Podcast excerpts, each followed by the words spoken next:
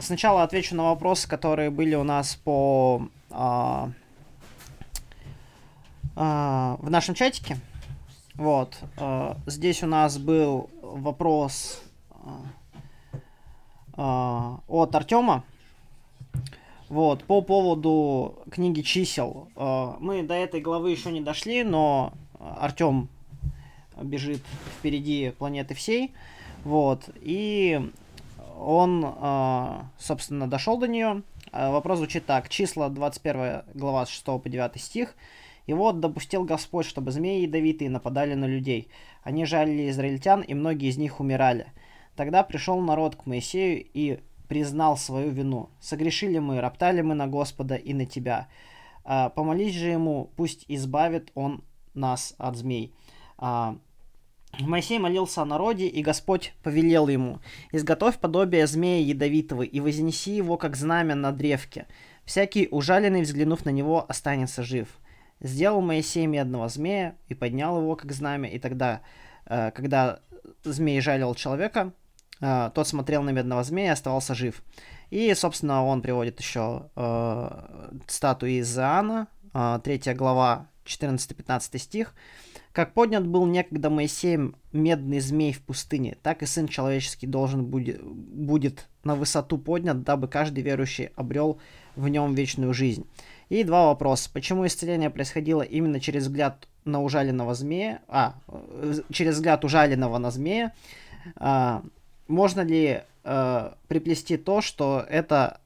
Можно же приплести то, что это происходит как идолопоклонство. А, и второй вопрос. Можно ли предположить, что медный змей в пустыне был прообразом, одним из спойлеров прихода Христа? Что таким образом Бог оставляет зацепки в ходе Ветхого Завета, которые по отдельности могут быть нелогичными, но в конечном итоге исполняются как пророчество. Вот. А, классные вопросы. И а, а, первый вопрос. Почему исцеление происходит через взгляд на ужаленного змея? А, тут, если взгляд про... Ну, если вопрос про механику, ну, Библия нам не дает э, э, достаточной информации для того, чтобы мы это выяснили. И я думаю, что на этот смы... по этому поводу нет смысла гадать. По какой причине? Потому что это зависит от множества факторов, там, типа, какой, какие были змеи, э, в какой период это происходило и так далее. То есть там множество факторов, которые могут на это влиять. А, и мы, ну, в данном случае всегда будем склоняться к э, таким предположениям, которые не особо э, актуальными могут быть.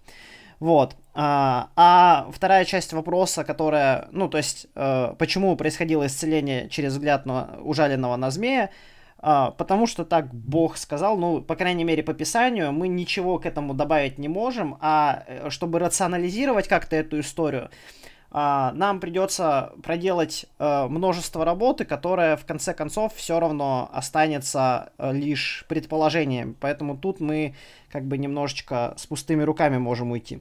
Вот, но вторая часть вопроса, она очень классная. Можно приплести то, что это по по походит на идолопоклонство. И действительно, э, в то время, в принципе, э, вот система э, оберегов, да, э, амулетов и так далее, она предполагала то, что, допустим, э, оберег или амулет от э, того, от змей, он был в форме змеи, соответственно, от пауков в форме паука и так далее.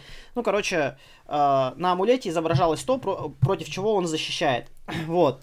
И э, когда мы говорим про э, идолопоклонство, действительно, э, так оно и происходило.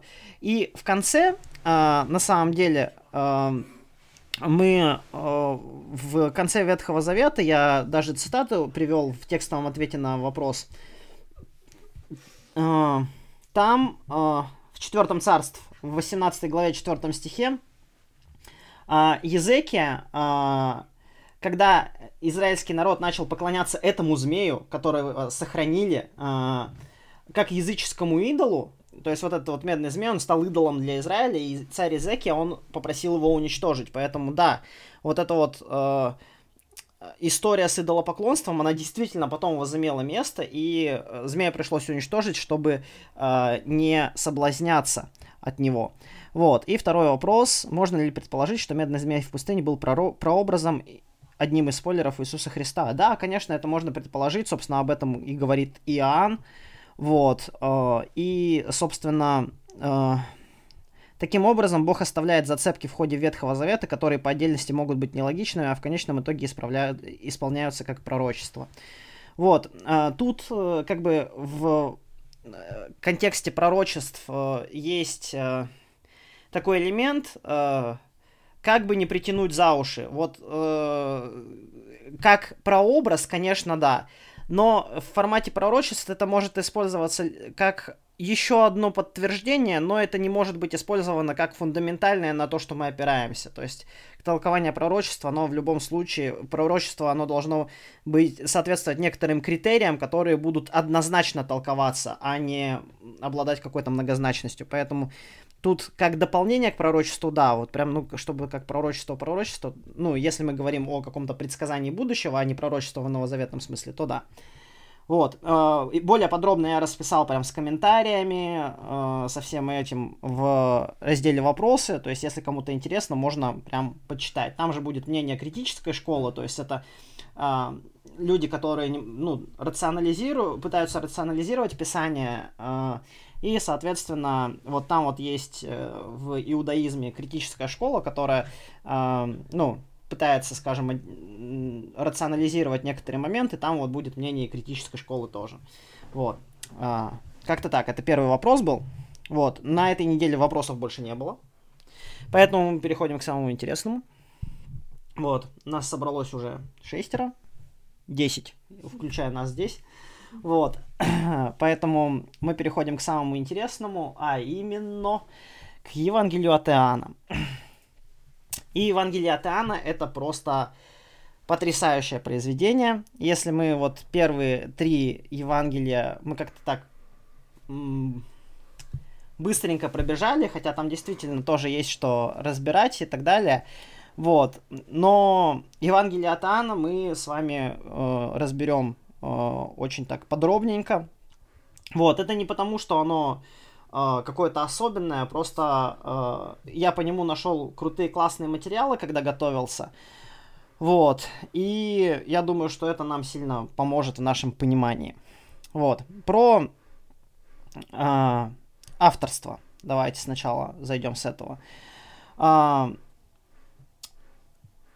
в, ну, вопрос авторства... Э, он имеет такое неоднозна... неоднозначно приписывается Иоанну. А, это Евангелие. По какой причине?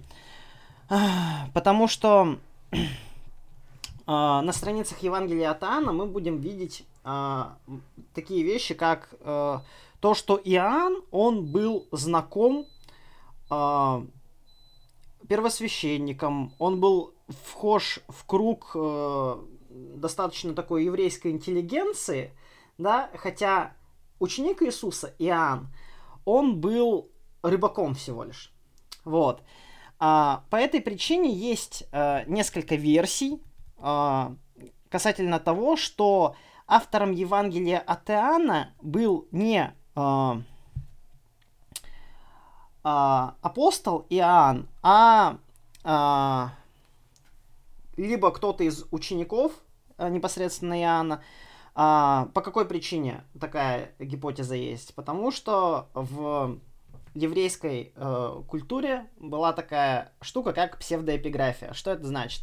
В еврейской, в еврейской культуре э, был распространен тезис, что ученик, он никогда не может быть выше своего учителя.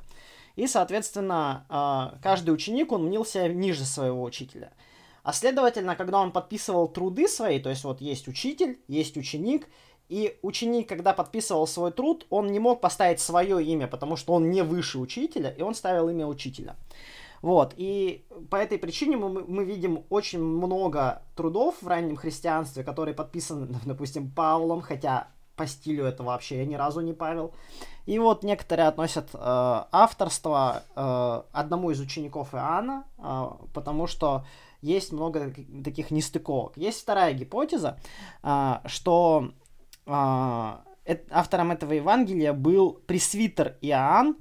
А, это восходит к свидетельству одному из, скажем так, первых э, христианских авторов, Папий Иерапольский такой был, вот, и у него в произведении «Истолкование изречений Господних» э, вот есть свидетельство в пользу пресвитера Иоанна. Однако традиционно, традиционно признается авторство а, текста за апостолом Иоанном. А, по какой причине? Потому что ну, Писание богодухновенное, и Писание нам свидетельствует об авторстве Иоанна. А, тут есть несколько таких заковырочек, которые мы обсудим дальше. И на самом деле есть действительно, э, ну, как, как сказать, вот это вот... Э, вот эта критика, э, что Иоанн еврей из Палестины, рыбак, э, и он не мог быть вхож в, в круг священников, она логична, но она не определяющая, потому что э, это как сказать, это не финальный аргумент, который может быть объяснен некоторыми другими вещами, которые мы дальше обсудим. Вот, а, по датировке. а, очень важно а, вот эту вот историю а, немножечко а, понять, потому что Иоанн пишет а, сильно позже, чем другие евангелисты.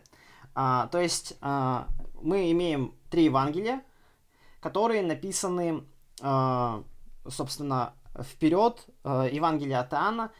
И по какой причине мы считаем, что они написаны раньше? Потому что в, у Eva, в Евангелии от Иоанна нет множества нюансов, которые есть у, в синоптических Евангелиях в первых трех. Какие это вещи? Э, он не разделяет иудеев на классы. То есть, если мы у, в первых трех Евангелиях видим, что а, иудеи разделяются на а, классы, то есть это садукеи, фарисеи, а, книжники и так далее, то в, а, в Евангелии от Иоанна мы этого не видим. Вот. А, все повествование а, касательно иудеев происходит как бы от них как от общей группы, что это иудеи. То есть э, все вот эти вот э, партии, типа Иродианы, Садукеи, Мытари, они объединены в одну э, э, касту, да, которая называется Иудеи. Вот. Почему это важно? И почему это вообще произошло? Дело в том, что э, Иоанн был, из, поскольку Иоанн был позже, скорее всего, уже после э, разрушения Иерусалимского храма, после разрушения Иерусалимского храма а, произошли две вещи. Перестала существовать партия садукеев, потому что они в храме отвечали за а, организацию храмового служения. Вот. А, произошли, а, произошел а, собор а, в среде иудеев, на котором постановили, что в синагоге перед тем, как нужно, ну, как э, прочитать какой-то текст, нужно сначала проклясть христиан, произнести проклятие на христиан. А, в чем была проблема? Если мы помним, да, то Христос, когда он ходил по Иудее, он заходил в синагогу, спокойно открывал текст какой-то и начинал что-то говорить. И после его смерти точно так же делали апостолы. И они приходили в синагогу, открывали какой-то текст, и э, начинали читать места, которые свидетельствуют об о Христе, и, соответственно, в синагоге они начинали евангелизировать о Христе. Так вот, после того, как э, иудеи собрались вместе на совет, решили, что перед тем, как начать читать что-то, э, читающий должен произнести проклятие на христиан. Христиане, понятное дело, ну, прекратили приходить в синагоги, чтобы не произносить проклятие на самих себя. Вот. И из-за этого а, в Евангелии от Иоанна происходит вот такая вот явное противостояние. То есть есть Христос, а есть иудеи, которые все ему как один противостоят. То есть Иоанну уже не, не нужно объяснять вот эту вот разницу, там, садукеи были, книжники были, чем они отличались и так далее. Потому что в том контексте, когда он пишет э, Евангелие, ему бы пришлось вернуться назад, сказать, что а садукеи это были вот эти вот эти вот ребята, а книжники это были вот эти вот эти ребята, а иродиане они вот за эти вещи выступали, потому что в тот момент, когда он пишет, этого уже нет, и это не имеет смысла дополнительно проговаривать, поэтому он просто объединяет иудеев в одну общую группу. Вот. Соответственно, а, мы видим, что это такая э, такой ситуативная, да, ситуативная история, ситуативное откровение. К слову, э, многие такие вот антисемитские движения, они, ну, в том числе, которые поддерживаемы были вот в прошлом, да, вот движение там антисемитизма и всего такого, почему мног... некоторые церкви, они поддерживали эту историю, находя корни в Евангелии от Иоанна, к слову. Но Евангелие от Иоанна это ситуативная история, то есть это не полная, Иван... не полная скажем так, неполное откровение в том, в, в том плане, что нужно учитывать еще и синоптиков, нужно учитывать послание Павла, чтобы у нас произошло вот это вот полное понимание библейской истории. Вот. Дальше.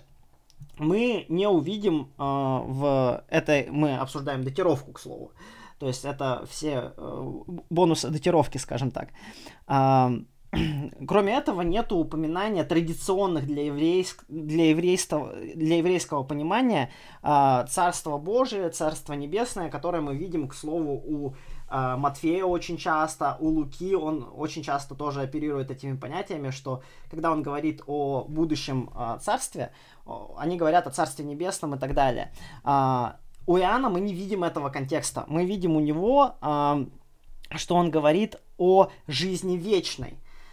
Почему? А, потому что он говорит с греками.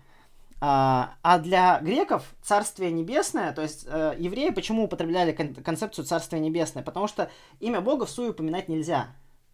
Вот. И поэтому Царствие Небесное они упоминали не потому, что это был вот понятный концепт для еврея. Вот. Для грека это была непонятная история. И поэтому э, жизнь вечная, она очень часто проговаривалась различными философами, то есть э, э, эта концепция, она была понятна для греков, и он ее очень хорошо использует. Вот. И, собственно, мы видим еще в поддержку вот такого вот позднего э, скажем так, позднего происхождения Евангелия достаточно много свидетельств внешних, да, то есть это и от э, там, отцов церкви различных и так далее. Вот, а, соответственно, про адресат чуть-чуть проговорим. Адресат это э, греки, грекоязычные христиане, вот, и, э, соответственно, адресовано было, есть два, две версии, куда было адресовано э, вот это вот Евангелие. А, традиционная версия говорит, что оно написано в город Эфес. Вот. Э, и это основано на внутреннем материале, на внешних свидетельствах и так далее. Но есть еще одна такая э, история, которая говорит, что э, это Евангелие было написано в Александрию Египетскую. Вот. Э, это происходит по причине, что э, внутри вот Евангелия очень часто употребляется там э, логос, э, точнее, внутри Евангелия на русский это переведено как слово.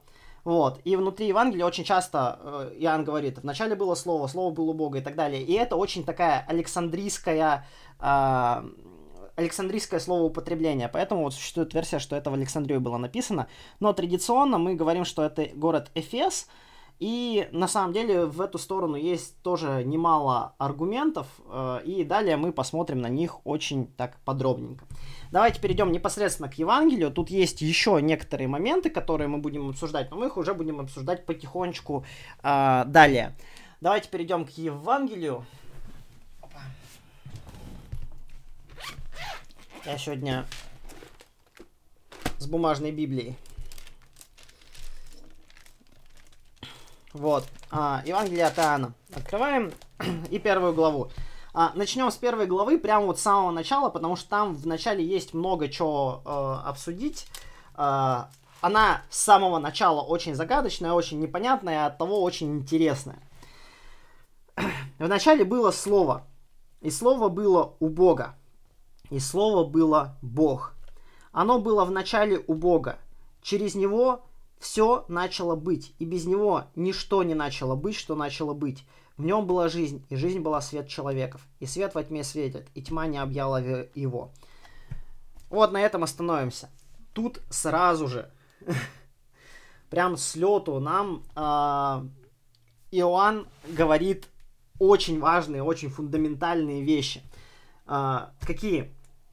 Вначале было слово. Вообще, э, очень сложный текст, когда его читаешь на русском языке а, в этом переводе. По какой причине сложный? По той причине, что а ты не понимаешь, что за слово. Почему слово? Почему не какой-то другой термин? А, да, там дальше, если по контексту читать, э, что был человек, посланный э, от Бога, имя ему Иоанн. Он пришел, чтобы свидетельствовать э, о свете. То есть, понятное дело, что Иоанн у нас свидетельствует о Христе. Свет Христос. Но по какой причине необходимо Иисуса Христа называть свет? Ой, слово, чу, блин. А, по какой причине Иисуса Христа необходимо называть слово? Что это за концепция странная? Есть вот э, на, на этом фоне есть куча таких толкований очень интересных, типа, которые говорят, что вот, но это отсылка к тому, что Христос это подлинно Слово Божье, которое будет читаемо всеми нами и так далее. Классно, но это все немножечко не так. Сейчас обсудим как. А, дело в том, что мы помним, Библия написана на греческом языке, да, и на, в греческом языке а, есть слово логос, а, и он, это слово переводится как слово на русский язык. Однако э, в греческом языке это неоднозначное слово. У этого слова около 150 значений. Спасибо. Э, у этого слова около 150 значений. А, и в большинстве случаев в греческом мире, в греческой ментальности это слово используется а, в одном из следующих вариантов. Либо это а, то, что было в самом начале, это то, что дало, это причина всего сущего, да. А, Аристотель использовал это слово в качестве а, перводвигателя, то есть это то, что в самом начале запустило а, процесс происхождения мира. А, также э, стойки, допустим, э, это во времена Иисуса Христа господствующее философское течение в, Гре- в Греции, они говорили, что э, логос это э, сокровенный, видимый и осеменяющий. Э, что это значит? Сокровенный это что значит, что это основа бытия а, видимый это значит, что а, логос является причиной всего видимого мира, и осеменяющий это значит, что логос он поддерживает существование бытия. И вот теперь мы начинаем потихонечку понимать, а по какой причине он употребил слово логос здесь, да? По какой причине употребил слово? То есть, э, читаем, да? Вот, держа вот это в голове. В начале был логос, и логос был у Бога, рядом с Богом, к Богу. И Логос был Богом. И это на самом деле э, революционная мысль для греческого мышления, потому что для них Логос был абстрактным чем-то, абстрактным божеством. Вот. Но Иоанн, он говорит, что Логос — это личность. Личность э, Иисуса Христа. Он говорит, что вот логос, о котором учили все ваши философы, от Платона до стоиков, да, это конкретная личность, она была в истории. И он свидетельствует об этой личности гре- греческому читателю. Или слушателю. Что на то время было более актуально.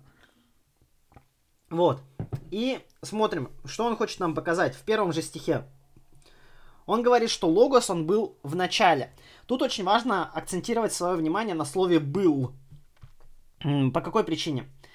Потому что он говорит, что в начале был. То есть это значит, что он уже э, в начале существовал. Э, иными словами, он не был сотворен. Э, он там не написано в начале стал. И на греческом это прям сильно яснее, чем на русском. То есть там не написано, что он вначале стал, да, чтобы, э, что указывало бы на то, что вот начало произошло, и вот в этот момент начала э, случилось действие. Он говорил, что вначале он был. Это значит, что э, хри, ну, Христос, Логос, он существовал э, вечно, то есть на предвечное существование Христа указывает. И слово Логос был у Бога. Э, в греческом языке там стоит слово, которое корректно перевести к. То есть по направлению. А, что это значит? Это значит, что логос, он был направлен к Богу, а, был рядом с ним. А, таким образом, мы проговариваем здесь, что личность Христа, она отдельная от божества, то есть есть личностность в Иисусе Христе. И дальше он нам говорит вообще э, умопомрачительную вещь, что Логос, он был еще и Богом. То есть он, это говорится конкретно про божественность Христа. Таким образом, мы из одного стиха в Евангелии от Иоанна видим практически весь фундамент для Троицы, для нашей прекрасной. То есть э, есть Логос, то, что существовало от начала, что дало причину всему сущему.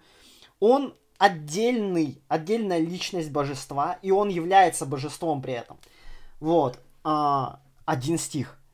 Просто и использовать, ну, то есть вот насколько Иоанн фун, э, фундаментально использует вот одно слово для того, чтобы в греческом мышлении произвести просто революцию. Uh, это просто, ну вот, потрясающе. Uh, этот метод, он называется рецепция, то есть когда мы берем uh, какой-то известный термин и наделяем его дополнительными значениями. И вот Иоанн, он в своем Евангелии будет довольно часто так делать. Вот. Смотрим дальше. Оно было в начале у Бога, слово. Это еще раз повторяется, то есть еще раз э, говорится о э, предвечном существовании Христа. Все через него начало быть, и без него ничего не начало быть, что начало быть. Э, это творческая э, участие Христа в творении, ну, то есть участие Христа в творении тут проговаривается. В нем была жизнь, и жизнь была свет человеков. Свет во тьме светит, и тьма не объяла его.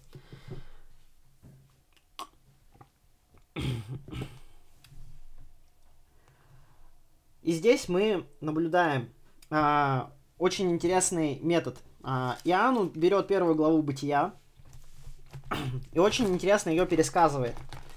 Если мы посмотрим на первую главу Бытия... О, прикольно. Если мы посмотрим первую главу Бытия, то там говорится, что вначале сотворил Бог небо и землю. У Иоанна вначале было Слово, Слово было у Бога. А, дальше. А, и сказал Бог, да будет свет. И а, он также полемизирует на, эту, на этот счет в пятом стихе. «Свет во тьме светит, и тьма не объяла его». Если мы вот так вот будем э, чуть-чуть э, сравнивать э, первую главу Бытия и первую главу. Евангелия от Иоанна, у нас будет очень много э, таких перекликающихся моментов с Бытием. Вот. И это такой до... достаточно интересный момент. Вот. С логосом разобрались. Идем дальше. А, я буду рассматривать, ну, то есть, понятное дело, что тут у нас идет повествование, да, про Иоанна Крестителя, про вот эту вот всю историю. А, но, так как мы с вами читаем Библию вместе, да, а, а если не читаем, то после моего рассказа захо- захочется прочесть, надеюсь. Вот. Мы пойдем чуть-чуть дальше. Вот. Пойдем дальше мы куда? Мы пойдем дальше в Э, культурно-исторический фон. А, нам это важно. Важно понимать, э, в какой среде было написано Евангелие. По какой причине? В Евангелии от Иоанна очень много полемики будет, э, как раз, которая объясняется только культурно-историческим фоном. То есть мы ее ничем больше объяснить не можем. Ничем абсолютно. То есть э, будет много мест, которые мы иначе просто не поймем. Если у синоптиков э, в первых трех Евангелиях, вы простите, что я говорю синоптики, да, но вот синоптики это просто первые три Евангелия, и, ну, это как бы такая терминология. Если сложно, я буду заменять. Если не сложно, то вот просто э, привыкайте к э, новому слову. Нормально, чудно. Окей. Смотрим. Мне подсказывают, что синоптики это те, кто предсказывают погоду. Ладно, окей. А, влияние культурно-исторического фона. Для Иоанна это прям мега э, важная вещь. Не такая важная, как для синоптиков. Синоптики, они очень... Э, э, и без этого воспринимаются достаточно хорошо. Окей. А, в Евангелии от Иоанна для начала расскажу вам про конфликт, который произошел в Первоапостольской церкви сразу после того, как закончились события, ну или еще не закончились, а, библейские события. Вот. А, когда только умер Иисус Христос, начали действовать апостолы и так далее, было две почвы, в которые, ну, э, с которыми приходилось работать э, апостолам и первым христианам. Была почва э, греков и была почва иудеев. И обе эти почвы, они э, иногда воспринимали откровение о Христе не совсем так, как оно было изначально. Если в иуде, ну, то есть, когда мы читаем про иудеев, особенно в э, посланиях Павла, мы очень часто будем э, встречать такое, что э, иудеи, они, приходя в какую-то общину, они э, настаивали на исполнении закона, а, на обрезании и так далее. И Павел, он с, ним, с ними жестко вступает в конфликт. Он говорит, что нет, обрезание не имеет никакого смысла. А, и он с ними достаточно а, категоричен. Вот, это была, был перегиб со стороны иудеев. Но также был перегиб и со стороны греков. Но мы его не так явно видим в Писании. То есть он не так явно считывается. Хотя он важен, потому что вот для понимания, допустим, Евангелия от Иоанна это важно.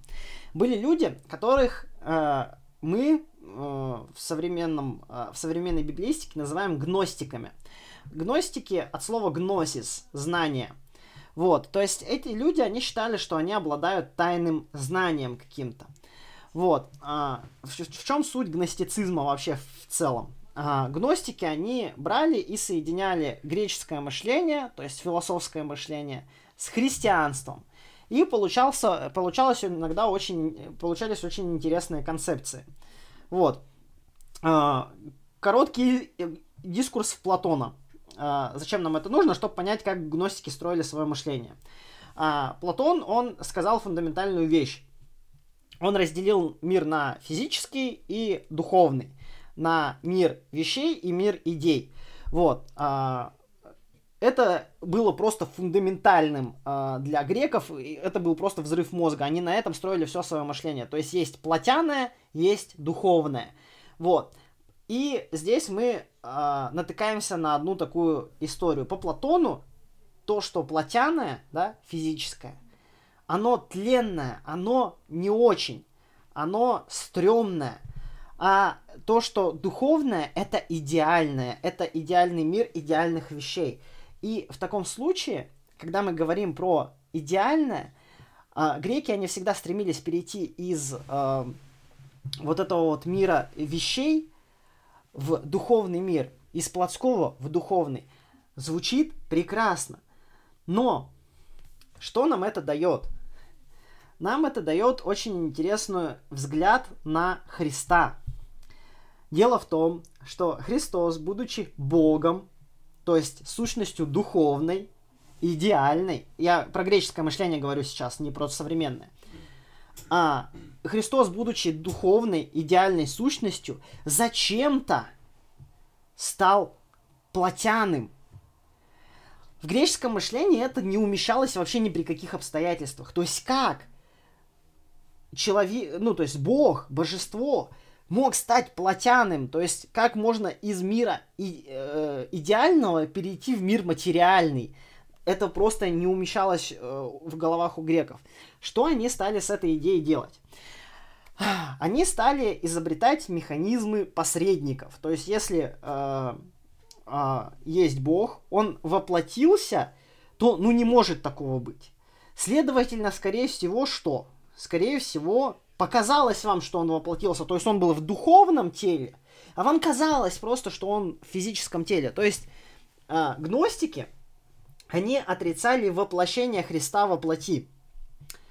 И что мы видим?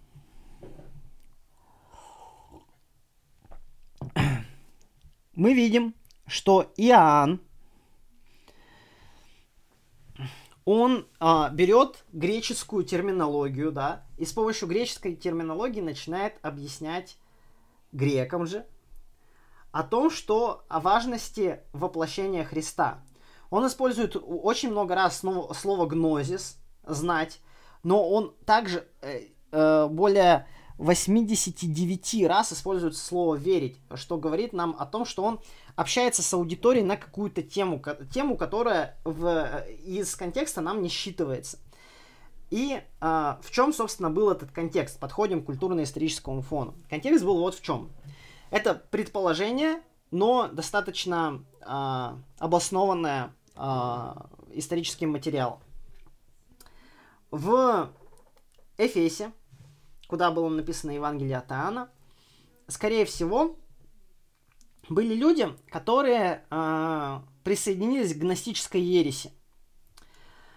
Вот. И э, эти люди, они, будучи в церкви в Эфесе, очень сильно повлияли на эту церковь. А потом в какой-то момент они взяли и ушли оттуда. И Иоанн это упоминает в своем Евангелии. Он говорит, что... Э, не в Евангелии, в первом соборном послании.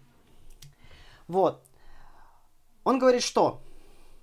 Он говорит, что а, они а, были, не, ну, то есть были среди нас, но ушли. Тем самым показав, что они не наши.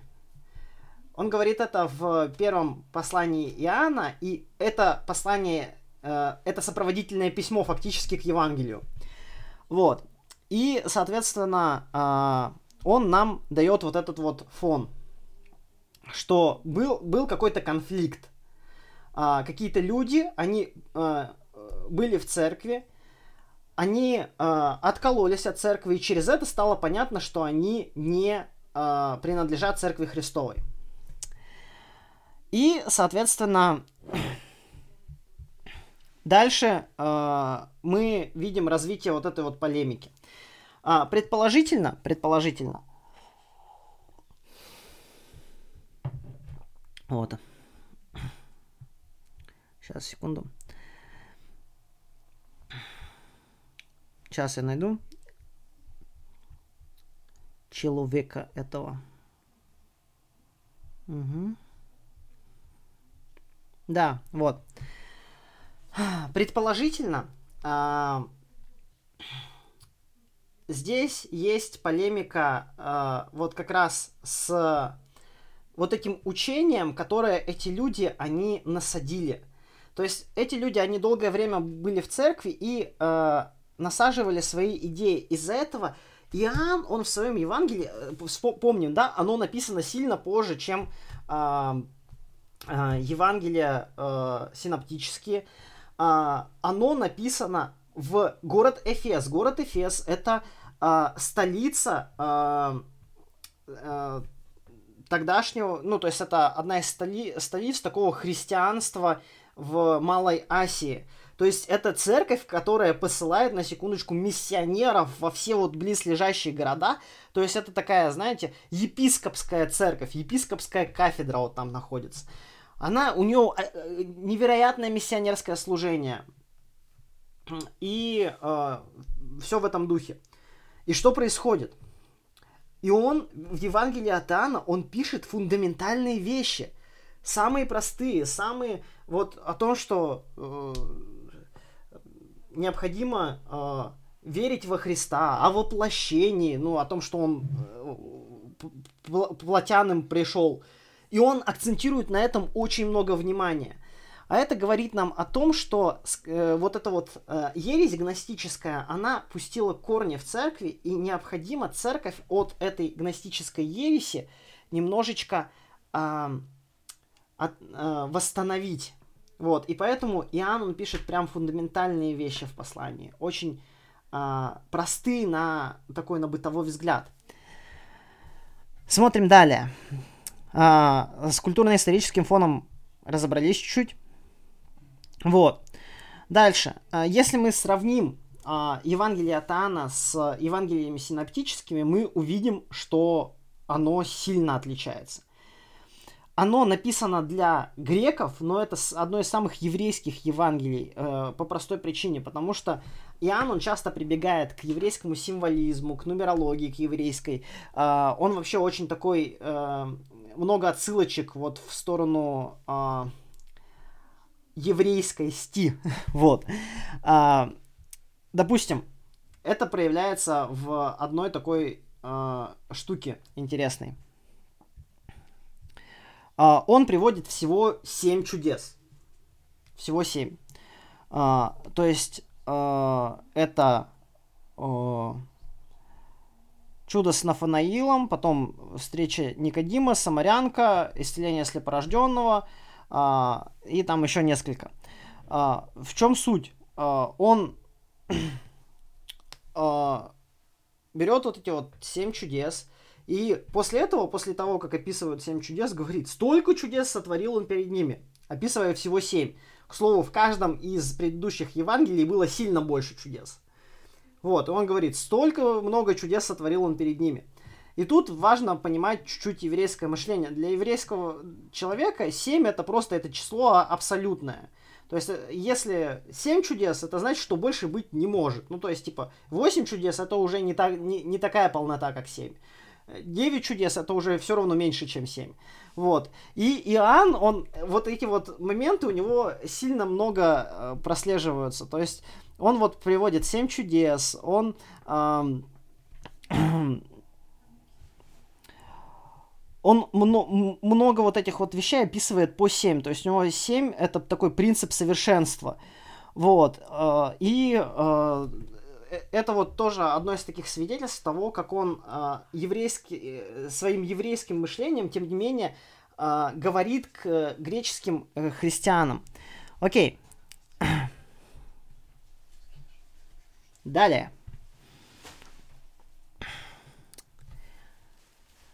Сейчас я. Угу. Если можно. Окей. Дальше. А, интересный факт такой про а, Евангелие от Иоанна.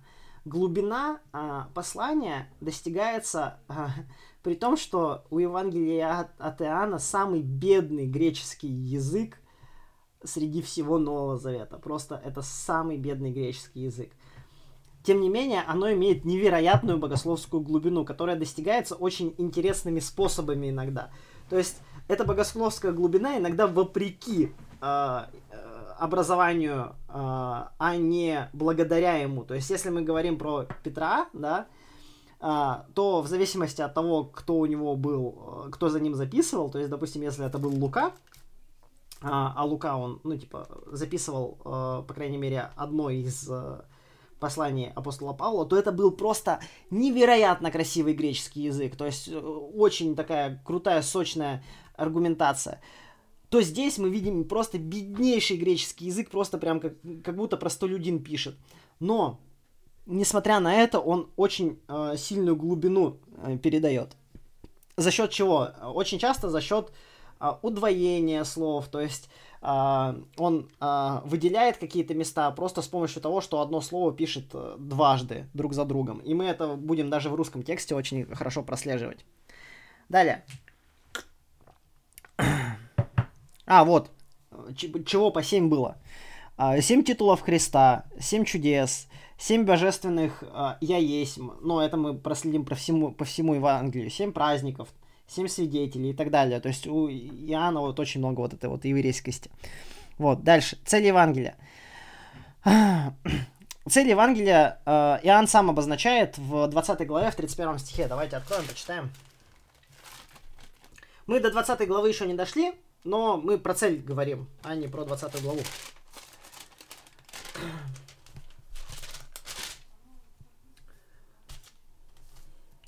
Сие же написано, дабы уверовали, что Иисус есть Христос, Сын Божий, и веруя, имели жизнь во имя Его. Вот. Соответственно, в качестве сопровождающего э, письма к Евангелию от Иоанна э, у нас написано первое послание Иоанна, которое помогает, собственно, и восстановить нам вот этот вот культурно-исторический фон, который мы э, наблюдаем. Вот. А, давайте я чуть-чуть прочитаю с первого Иоанна, чтобы было понятно немножечко. Хорошо? Так, это третье, это второе, вот первое. Во второй главе 18 стихе в первом послании от Иоанна мы имеем «Дети, последнее время И как вы слышали, что придет антихрист, и теперь появилось много антихристов, то мы и познаем из того, что последнее время. Напомню, это э, еще даже не сотый год э, по Рождеству Христову. Иоанн нам пишет, что вот прямо сейчас, в его время, последнее время, вот, он говорит нам о том, что много лжепророков. Вот. И еще, что нам он э, интересного говорит, что э, так, сейчас. Вот. 19 стих. Они вышли от нас, но не были наши, ибо если бы они были наши, то остались бы с нами. Но они вышли, и через то открылось, что они не наши. Вот. А, он говорит, что антихристы, много их, они были в общине, вышли от нас, и через это открылось, что они не наши. Вот. Не признают вот эти вот антихристы, что Иисус есть Христос. А, это мы видим дальше по тексту, в 22 стихе. Кто лжец, если не тот, кто отвергает, что Иисус есть Христос? Это антихрист, отвергающий Отца и Сына. То есть антихрист, он отвергает, что Иисус есть Христос. Мы видим вот эту вот историю, которую я рассказывал чуть-чуть раньше, да, что э, были какие-то люди в Эфесской церкви, они э, видели ну, то есть они э, были в церкви, потом вышли из нее, через это открылось, что они не наши. И эти люди, Иоанн их называет лжецами. Почему? Потому что они отвергают, что Иисус есть Христос. Далее. Иоанна 4 глава 1 стих. Возлюбленные, не всякому духу верьте, но испытывайте духов, от Бога ли они, потому что много лжепророков появилось в мире. Антихристы, лжепророки, Духа Божия и духа заблуждения узнавайте так. Всякий дух, который исповедует Иисуса Христа, пришедшего во плоти, есть от Бога. Мы видим, что те, вот кто э, лжепророки, они не признают Иисуса Христа, который пришел, пришел во плоти. Напомню, это сопроводительное письмо к Евангелию. Оно пишется в Эфесскую церковь. И там э, вот эти вот лжепророки, они были. Потому что тут вот Иоанн прям явно пишет, что лжепророк, много лжепророков появилось в мире. Они Духа Божия не признают и отвергают, что Иисус Христос пришел во плоти. То, о чем я раньше чуть-чуть говорил. Да? Дальше. Иоанна 4.13. Смотрим. Что мы прибиваем в нем, и он нас, и он в нас. Узнаем из того, что он дал нам от Духа своего. Вот. И мы видели и свидетельствуем, что Отец послал Сына Спасителем миру. Кто исповедует, что Иисус есть Сын Божий, в том пребывает Бог, и Он в Боге. И мы познали любовь, которую имеет к вам Бог, э, и так далее. Так, сейчас. Да, вот. То есть э, мы э, узнаем того, кто Божий, по, какому, по какой критерии? По какому критерию? Он исповедует, что Иисус Христос есть Сын Божий. Следовательно, лжепророки, они не признают, что Христос есть Сын Божий. По какой причине? Потому что мы видим, вот в принципе в 4 главе, последовательную аргументацию Иоанна о том, каковы критерии лжепророков. И здесь мы видим, что мы узнаем тех, кто э, Божий, потому что они признают, что Иисус Сын Божий. Вот. К чему это нас приводит?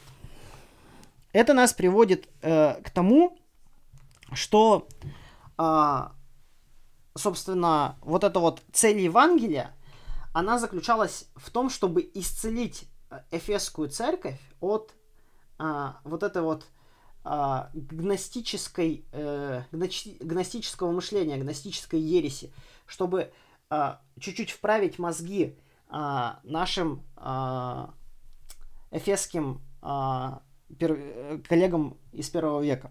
вот. А, соответственно, а, на сегодня, наверное, я думаю, все.